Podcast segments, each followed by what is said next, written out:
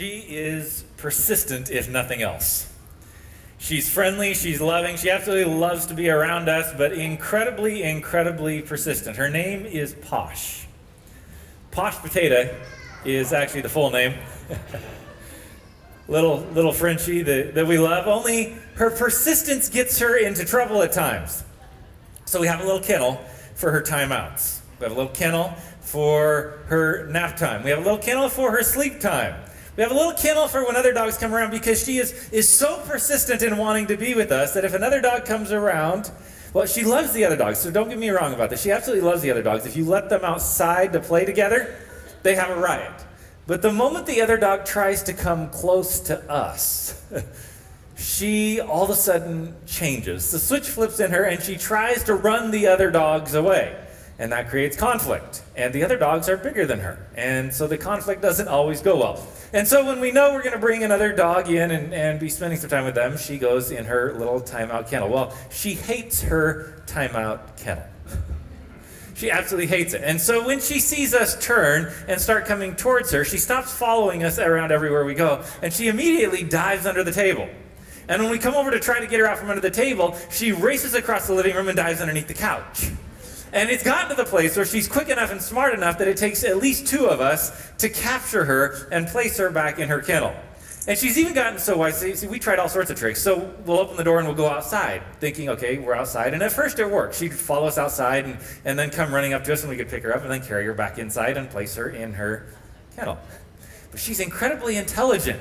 And so that doesn't work anymore. We go outside and she looks around. Okay, are they trying to catch me and put me in my kennel? And so uh, the, the moment she, she catches on that the, the catching is going to happen, she immediately takes off. And whether it's outside or inside, she will not come in within range to grab her. So we're still trying to figure out ways to outsmart Posh. But she is, is incredibly and amazingly persistent she will actually move her kennel halfway across to where the table is. So her kennel's in a little cubby in the living room, and she will bounce it across the floor out towards the table.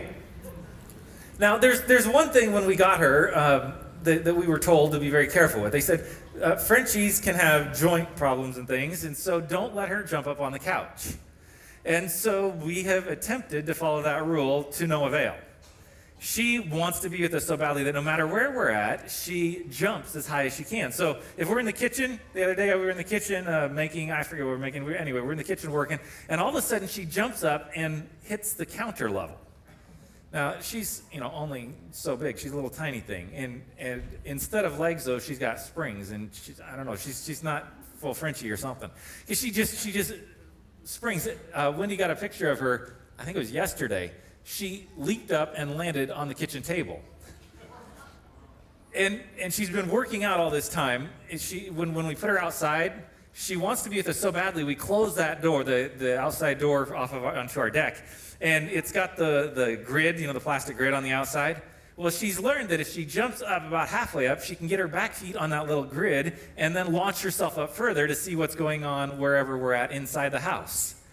Posh is nothing if not persistent. and it gets her in trouble. But mostly it's just adorable and we love her for it.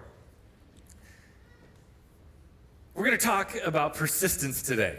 Persistence in prayer. As we're going through this, this uh, prayer time with the conference, 40 days of prayer, each week we have a different theme, a different focus. And this week our focus is persistence in prayer, the power of persistence. Well, we have learned very quickly that persistence is incredibly powerful with, with little Posh. So, our scripture reading for today is in Luke chapter 18. Luke chapter 18, beginning in verse 1. You're probably familiar with this parable. As I, as I dug into it, I was like, okay, I've read this parable a hundred different times. What can we discover that's new today? And I'm excited to share with you some of the things that I found. Then he spoke a parable to them that men always ought to pray and not lose heart generic term men, this includes everyone, right? Young, old, men, women. That people always ought to pray and not lose heart. Some versions say, and not faint.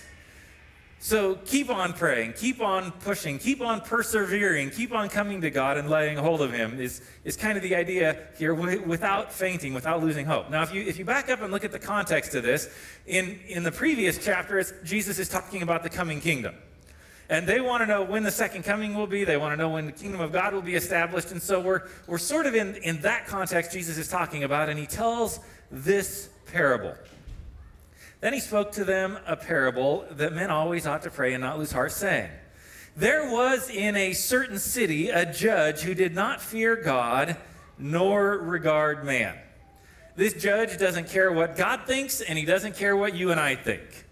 He has no emotional connection to God or to man. He is all about himself. That's, that's 100% what he's concerned about, and he doesn't really care what anybody else is about. Now there was a widow in that city. A widow in that city, and she came to him saying, Get justice for me. Now, just, just so we're all clear, back, back in those days, what, what, uh, what means did a single woman have to provide for herself? Not a lot, right?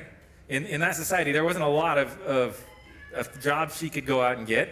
There wasn't anyone really to come and stand by her. It was it was her husband or her kids, her, her male children, that would be the ones that would be the ones to stand up for her in any any given case. So so she comes in before the judge and and she's got no leverage. She has zero leverage. Have you ever been in a situation where you have zero leverage? It's not a lot of fun. It's not a, lot, a whole lot of fun. Uh, I got myself into trouble. Last week I started a story, and the conclusion of the story hadn't happened. I got an accident. All right, got in a car accident, and and uh, got sideswiped by a guy trying to avoid hitting the cars in front of him, and he swerved into my lane and, and sideswiped the car. Well, I was in a hurry, had multiple appointments to get to, and so I didn't wait around for a police report. I took pictures of everything, exchanged information with him, and he took off. Well, I, I learned this last week that you probably want to stick around and for a police report. because we, we filed a report with his insurance, and they said, okay, we'll process it, and they started calling him, and he didn't respond. and so I, a couple days went by, and, and we called back and said, so where are things at? And they said, well, we can't get a hold of our insured. And we're like, okay, well, what happens if you can't get a hold of him? Well, if he doesn't confirm that it's his fault, then you're on your own. no leverage. right? No leverage. I'm sitting there. Now, thankfully, I had a little bit of leverage. I had taken pictures and I had had a text conversation with him where he said, just let me know what it costs and I'll pay for it. so I had a little bit of leverage. But it didn't feel like very much without the police report. And I was informed by, by multiple individuals, you should have got the police report. Well, live and learn, right? Does God care about those little details in our lives? We'll come back to the story in a minute. If I forget to come back, remind me. All right? I, will finish the story today. I, I promise. You just got to remind me to make sure I, I remember to finish it. Now, there was a widow in that city with no leverage. You can kind of feel how she would feel right? No leverage, no, no way to go about getting justice to, to get her situation righted. Get justice for me from my adversary. And he would not for a while. He refused to give her justice. It's not a great position to be in. There's anxiety that builds up. There's frustration that builds up. There's anger that begins to boil over, right? There's, there's all these emotions and all these feelings that, that begin coming about when you're in that place and you can't get help. You can't get justice. And, and it seems like you're, you're just banging your head against the wall and you can't make any progress. That's where she's at. But she keeps coming and she keeps coming and she keeps coming. And it says he would not, verse 4, he would not for a while, but afterward he said within himself, Though I do not fear God nor regard man. And it's repeated that twice now. It's fairly important to this story. Though I do not fear God nor regard man, yet because this widow troubles me, I will avenge her, lest by her continual coming she weary me. Actually, the, the translation there is not quite correct. What, what it really says is, because she's giving me a black eye I will avenge her. because, because this widow keeps coming and keeps punching me in the face giving me a black eye. So, so he doesn't really care what God thinks, and he doesn't really care what man thinks, but he does care about himself. And, and the fact that he's being now viewed by everyone as unjust. By the fact that she keeps coming and laying out for everybody that, hey, this, this guy, this judge is unjust. This judge is unfair. This judge is only about himself. It's given him a black eye. And now he is beginning to experience some discomfort. It, it, only matters when it begins to impact him, is, is what the Bible is really telling us here. And once it begins to impact him, then he says, All right, you know what? I don't want this black eye anymore. I'm going to give her what she wants. And so we, we conclude from this story that we ought to be persistent with God. And we ought to pray to God. And we ought to come to God and, and press our petitions, even if we're not hearing, in order to maybe give God a black eye to twist his arm hard enough that maybe he gets embarrassed? Is that, is that really what's going on here? Sometimes it feels like it, right? Have you ever prayed and it just felt like you weren't getting anywhere? Like maybe God wasn't listening or he's busy with something bigger or something else, or, or you're just praying and you're pressing and you're pressing and, and it doesn't seem like anything's happening and you're beginning to think, okay, what can I do? What can I do to get God's attention here and to get an answer? Then the Lord said, verse 6, Hear what the unjust judge said. And shall God not avenge his own elect who cry out day and night to him, though he bears long with them? Shall not God avenge his own elect? Now, I want to, I want to change the picture just a little bit here. Because there's a contrast that's being set up here. It's, it's not a comparison of God to the judge, and God is not coming to us and saying, you need to be persistent in order to get what you want. That, that's really not the point of, of this story. It says, Shall not God hear, shall not God answer his own, what's the word that was used? His own, kind of an old word, elect, right? His own elect. We don't use that word too much today outside of elections, right? We, we have elections, and so we're not going to go there. That's not really a positive thing. we don't like elections. Uh, so so the, the better translation of this word is Shall not God hear and avenge his chosen? The, the meaning of this word is that God has chosen you. That God has, has looked at you and he has chosen you. And so this, this unjust judge, he doesn't care about God and he doesn't care about anybody else. He's not choosing anybody. But God chooses you. You mean enough to God that he looks down and he says, I value you. I choose you. You are worth eternity to me. You are worth all of heaven to me, and I choose you. If I value you that much, maybe, just maybe, I'm going to answer your prayer, right? It, it's, it's amazing here as, as, we look at this. So often when we come to prayer and, and we start praying and we don't get an answer, the first place we go is, What did I do wrong? Eh, did I do something to, to get myself out of line with God so that He can't hear my prayers, that, that He won't answer what, what I'm asking, right? And we begin, we begin looking inside, and, and there's a lot inside, right, to find. And we begin looking at all our faults and our failures and our flaws, and well, well, we better get this cleaned up and shaped up uh, before God can value us, before God can accept us. And is that, is that really what, what he's saying here? I mean, if, if you go to the very next story, Jesus tells a story about the, the Pharisee and the sinner, right? The Pharisee and the publican who come to the temple to pray. And the Pharisee starts listing off all the wonderful things he does, all the, the wonderful things he does in serving God. And, and and the tax collector comes along and says, Woe is me, for I am a sinner. Woe is me, for I am a sinner. So, so is the moral of this story, is Jesus trying to tell us we, we need to re- realize how dirty, rotten scoundrels we are and just wallow in that, and then he'll answer our prayers. Is that what the story is telling? Is that what the two parables back to back mean? I think there's an insight here that, that at the end of this, this next story, it says, For everyone who exalts himself will be humbled. If, if we're all focused on ourselves, we will end up being humbled. But he who humbles himself will be, will be what is the word? Exalted. Will be exalted. The, the whole point of this story that Jesus tells, this, this little parable, is that God wants to exalt you and I. God wants to exalt us. See, if, we try to exalt ourselves, we're looking on the inside and we're trying to find the things that we can be proud of, we can exalt ourselves. But God says, don't worry about that. I want you to be exalted because I am going to exalt you. See, if you look on the inside, you're going to be focused on all the wrong things and all the good things, and you're going to be just a mess trying to sort through all this. But, but guess what? If you come to me as you are, if you just come as you are and throw yourself upon my mercy and my grace, here's what I'm going to do I am going to exalt you. I am going to lift you up. So when we combine that truth with the earlier truth that, that God will answer his chosen, that must mean that we're not all bad.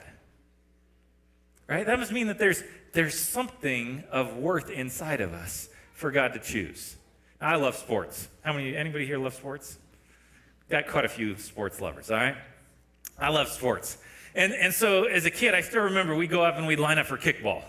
And you'd line up in a long line and you'd have two captains and they'd start choosing, right? And oh, did it feel good when you were chosen towards the front, right? First or second or third, or at least not the very last, right? But, but it felt so good to be, to be chosen because you were good at something, you were valued, you were wanted to be on that team. And of course, you're watching, okay, that person's on the team and that person, now I want them to choose me on that team because that's going to be the better team, right? So, so you want to be on that team, and then they choose you, and, and there's that sense of excitement and, and that sense of fulfillment because you are chosen. And God comes down and He says, I have looked inside of you. I have looked inside of you, and I choose you. See, sometimes we, we get caught up in this, in this, uh, this, this mess of thinking. And, and we either think, man, we got to focus on everything that we are wrong and everything we are bad, or, or sometimes we think on everything good and, and how elevated we are. Well, there's, there's a reality. Eh, when you study what the Bible says about the, the nature of humanity, we find that we have both sides in us. God designed us perfect and amazing and wonderful, and He knit us together in our mother's room, right? There's, there's that side that, that we were woven together by God. We were designed for a purpose and a plan, and that God found value in us. In fact, He designed us for that value. So there's this amazing Imago Dei, the image of God that is within us that says you are worth more than anything in the universe, so much so that God died for you. And then on the other side, we find this fallen human nature. And on, on that side, there is nothing in us that's worth anything, right? And, and so we get caught up in this, this back and forth. Are we worth something or are we not worth anything? Or are we worth everything in the universe or are we worthless, right? And, and we get caught up in this thing. Well, in regards to earning our salvation, we uh, bring nothing to the table, right? The, the fallen human nature says we are worthless to bring anything to salvation. But on the flip side, God looks at you and he says, in spite of your flaws and failures, in spite of, of this fallen human nature and all the sins you have committed or committing or will commit, guess what? You are worth infinite, infinite wealth. All of heaven is poured out in order to save you. That's how valuable, that's how, how full of worth that each one of us individually is. And God looks at you and he looks at me and he says, I choose you. I choose you. And so now I want you to come to me, and I want you to keep coming to me based on that. Based on the, the knowledge that you are worth everything because you are created in the image of God. And more than that, you are designed individually, uniquely, to be a part of God's plan and a, God, a part of God's purpose, to be a, a piece of, of the artwork of eternity. God says that's the value that I place on you. And so when you come to me, when you come and, and, and you call out and you're pouring out your heart to me and, and you're asking me to answer your prayers, I want you to pray with that perspective of yourself. I want you to pray with the knowledge that you are chosen because you are infinitely valuable to me. That's how I want you to approach the throne of grace. That's how I want you to view yourself when you come and you enter into prayer and you lay your requests before me. It tells us something about ourselves as we look at this parable. It tells us something about how God views us, that He bases our prayer life, our assurance in our prayer life, on the fact that we are chosen by Him. You are chosen. There may be delays. Though he bears long, it says, don't lose hope because you are chosen.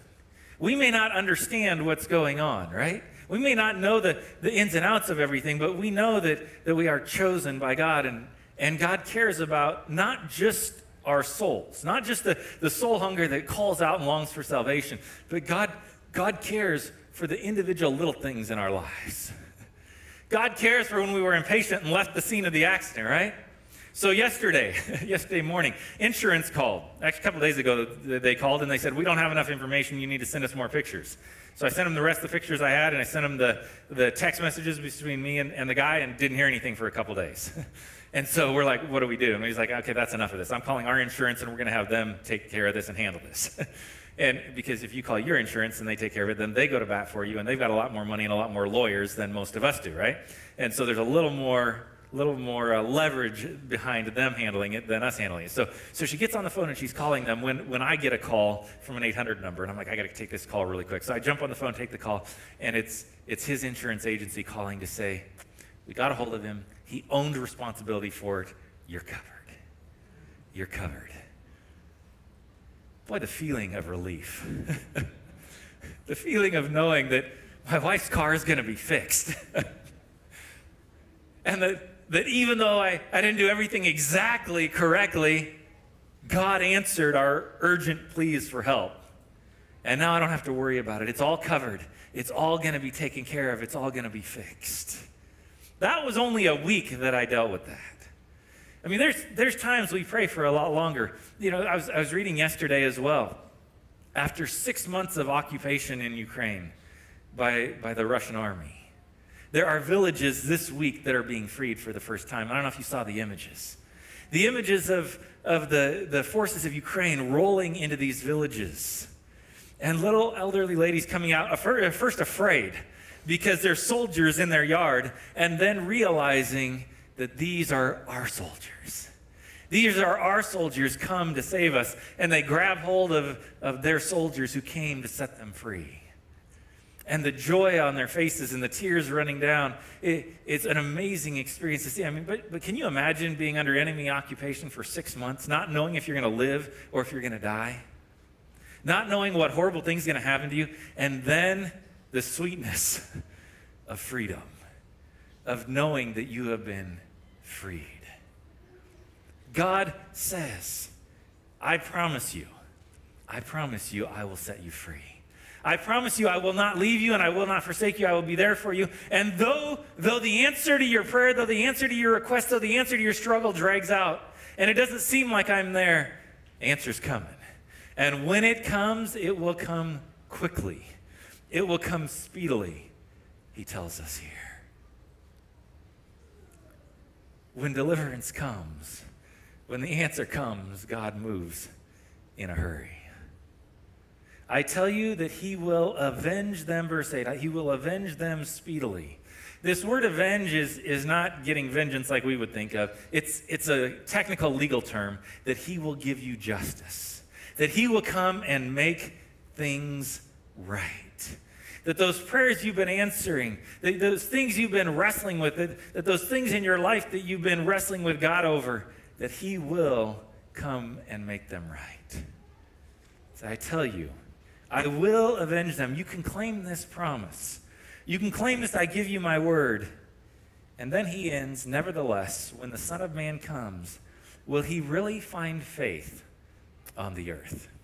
When the Son of Man comes, will he really find faith on the earth? And, and, and when I looked at this, I've, I've wrestled with this last statement for so long.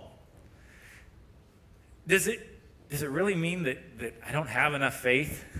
Right? And, and, when we circle back, all of a sudden we're back into this. We're, we're not thinking about whether we're chosen, whether we're valued, whether we're what we're worth to God. We're back into this. Well, maybe it's because I don't have enough faith. maybe in these, these, maybe they had faith before me, previous generations. You know, in the Bible, Daniel had faith, and so he got answers to his prayers. And, and all these other people, they had faith, and they got answers, and, and miracles happened. And, and so maybe it's a problem with me. When the Son of Man comes, will he find faith on the earth. And then it hit me. Again and again and again, God keeps telling me my focus is in the wrong place. Will he find why did why was the widow to, to have faith? Well, she didn't have any faith in the judge, did she? Did the widow have any reason to have trust or faith in the judge that she was coming up against? If, if you were her, how much confidence would you place in that judge? Zero, right? Was, was the answer to her request because she had so much faith in that judge? No, it was not, right? So there's, there's something going on here. At the end of the story, God says, when he comes at the end, will he find faith on the earth? But at the beginning, she gets an answer totally apart from faith. Are you with me? There's, there's something, there's a dynamic here in this story that's being set up that makes you go, huh, what, what in the world is going on here? What is this, what does this saying? And so we take a step back and, and we look at it again. Why, why does he conclude this story with this question? Will, will he really find faith on the earth? And we come back and we find that the, the widow's faith is not one of trust in the judge, it's one of perseverance. And so, if we take that the next step, our perseverance, what God calls us to, is not based in a confidence in a judge who doesn't love God and doesn't love man. That's the contrast that's being set up here. But, but in a God who loves us immeasurably more than we could ever calculate. A God who looks at you and says, Forget all the fallen human nature stuff. You are amazing. I designed you. You are created in my image, and that is worth eternity. And you are going to be with me in eternity. You know what? I love you beyond what you could even understand, what you could ever imagine. My love for you, my grace for you just keeps coming and coming and coming and coming, and it will not stop. So keep going in that knowledge. Whether your faith is there or not. You know, as, as the, the father who came who wanted his daughter to be healed, and, and Jesus asked, Do you believe? He said, Lord, I, believe, but help my unbelief, right? Help my unbelief. The answer to his prayer was not found in the fact that he had enough faith. It was, it was found in the answer that he laid hold of God and, and said, You take care of it. Your grace must make up for my lack of faith. And there was something in Jesus that just drew that response out of him. And God is setting the same thing up here. He says, You are chosen. I chose you before the world was created. I chose you before you were born. I chose you from the foundation of the, the earliest plan of, of this earth. Did you have anything to do with me choosing you? No. Did you have anything to do with earning my choosing you? No. Do you have anything to do with earning me answering your prayer and loving you? No. I chose you before the world was created, before you even thought about your parents. I chose you. That's where the trust in the answer comes from. It's all on God's side, it's not on ours. And God says, I will keep pouring out my love for you until you finally get this. I will keep pouring out my grace upon you until, until you finally just surrender to it. You may not intellectually understand it. You may be like that, that father who came and wanted his daughter saved, and in desperation, he finally, it just came out and was drawn out by the love and the grace of God. Help my unbelief. See, it's actually in a recognition that we don't bring anything, that we don't have anything to lay hold of God, that we actually lay hold of God, if that makes any sense. It's in recognizing his incredible love for us that we get the answer, the ultimate answer to our prayers. And so Jesus asks, when the Son of Man comes, will he find faith on the earth? I was trying to think of how, how, do we, how do we bring this home? How do we illustrate this? How do we, how do we make it all make sense? And all of a sudden it hit me. I got it. This last summer, we went on vacation down to Northern California. We wanted to go see the redwoods. Didn't realize how close the redwoods were to the beach. So, you know, you could go to the beach in the morning and the redwoods in the afternoon, or vice versa. And uh, so, so Greg told us, hey, when you're down there, you go out on this beach, you want to take a left, and you want to keep going. And keep going and keep going. Because if you go down far enough to the left, most people don't go down there, but there's some amazing tide pools down towards the end of the beach. And if you go at low tide, you can actually get around. There's a, a, point that juts out, and, and the water goes out far enough, you can get around, and there's even, even more tide pools out there. And so we're like, okay, let's, let's go check out these, these tide pools. So we're, we're walking down the beach collecting, you know, sand dollars and different things that have washed up on the shore, and, and there's, you know, half shell, uh, half crab shells laying there where the, the seagulls have eaten out and, and things. So we're walking along seeing these things and, and collecting, and, And uh, we, we get a ways down the beach, and all of a sudden, Kaylee Ann takes off ahead of us. And, and she gets out there a ways, and, and she finds one of these tide pools. And we're still trying to collect these, you know, dead, dead shells on the shore. And she finds this living tide pool filled with all sorts of, of creatures and, and critters. There's, there's sea stars, and, and there's urchins, and all sorts of amazing, colorful sea creatures that I'd never seen, like in the wild before, like out there on, on a, in a tide pool. You know, you see them in, a, in an aquarium or you see them in pictures and things, but, but to actually see them there live, it was, it was amazing. So we went up and, and started looking at them. The tide had, was, was way out that morning, and so we started exploring in there. And there were little crabs, you know, you could see that had, had ducked back under, and they would come running out and then go racing back and hide. And there were all sorts of different creatures, just a, an amazing wealth of, of life here in this little tide pool. And so we went over there, and, and they, they wanted to see what the, the sea stars were like, and they feel a little different than what you would think, right? They're, they're not like the dried out ones that are, are hard and brittle. You, you grab them, and, and the amazing thing is how hard they cling to that rock.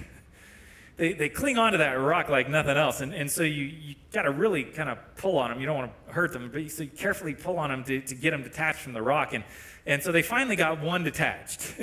and they, they started looking at it and, and, playing with it and things. And, and, and I walked over and we were, we were taking pictures and, and then put it back on the rock, right? Because you don't want it to be washed out to sea when, when the tide comes in. So we're looking around at all these amazing creatures that are, are anchored here to this rock, and they cling to the rock with, with everything they've got. And you may be thinking, here's where he's going. He's saying, our, our persistence in prayer is, is clinging to the rock. That'd be a good illustration, but I think there's a better one in this. Because they're, they're clinging to this rock, yes. But, but why are they clinging to the rock? Why are they hanging onto the rock so hard? It's because when the tide comes in, when the ocean washes over them, they don't want to be washed out to sea, right? And yet, all of a sudden, it hit me. What would happen if these waves weren't washing over them? What would happen if the tide never came back in and they were left here on this rock without the water to come in and wash over them? they would all die, right? They would not survive there. Predators would come down and eat them. They'd dry up. They, eh, eh, all their, their source of life would dry up and go away. They're clinging to this rock, thinking that that is what, what protects them and gives them life. And yet, it's the ceaseless crashing of the waves. It's the endless tide that keeps rolling in over them that gives them life.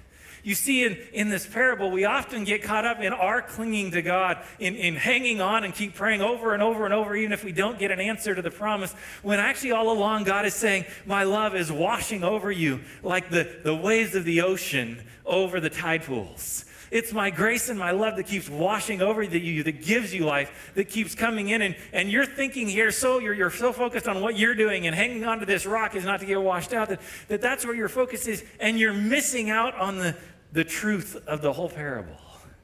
The truth of the whole parable is that God's love never stops washing over you, never stops coming after you. God never stops trying to answer your prayer. He is constantly reaching out to you, and you hanging on to Him is simply a little reflection of what He is already initiating in your life.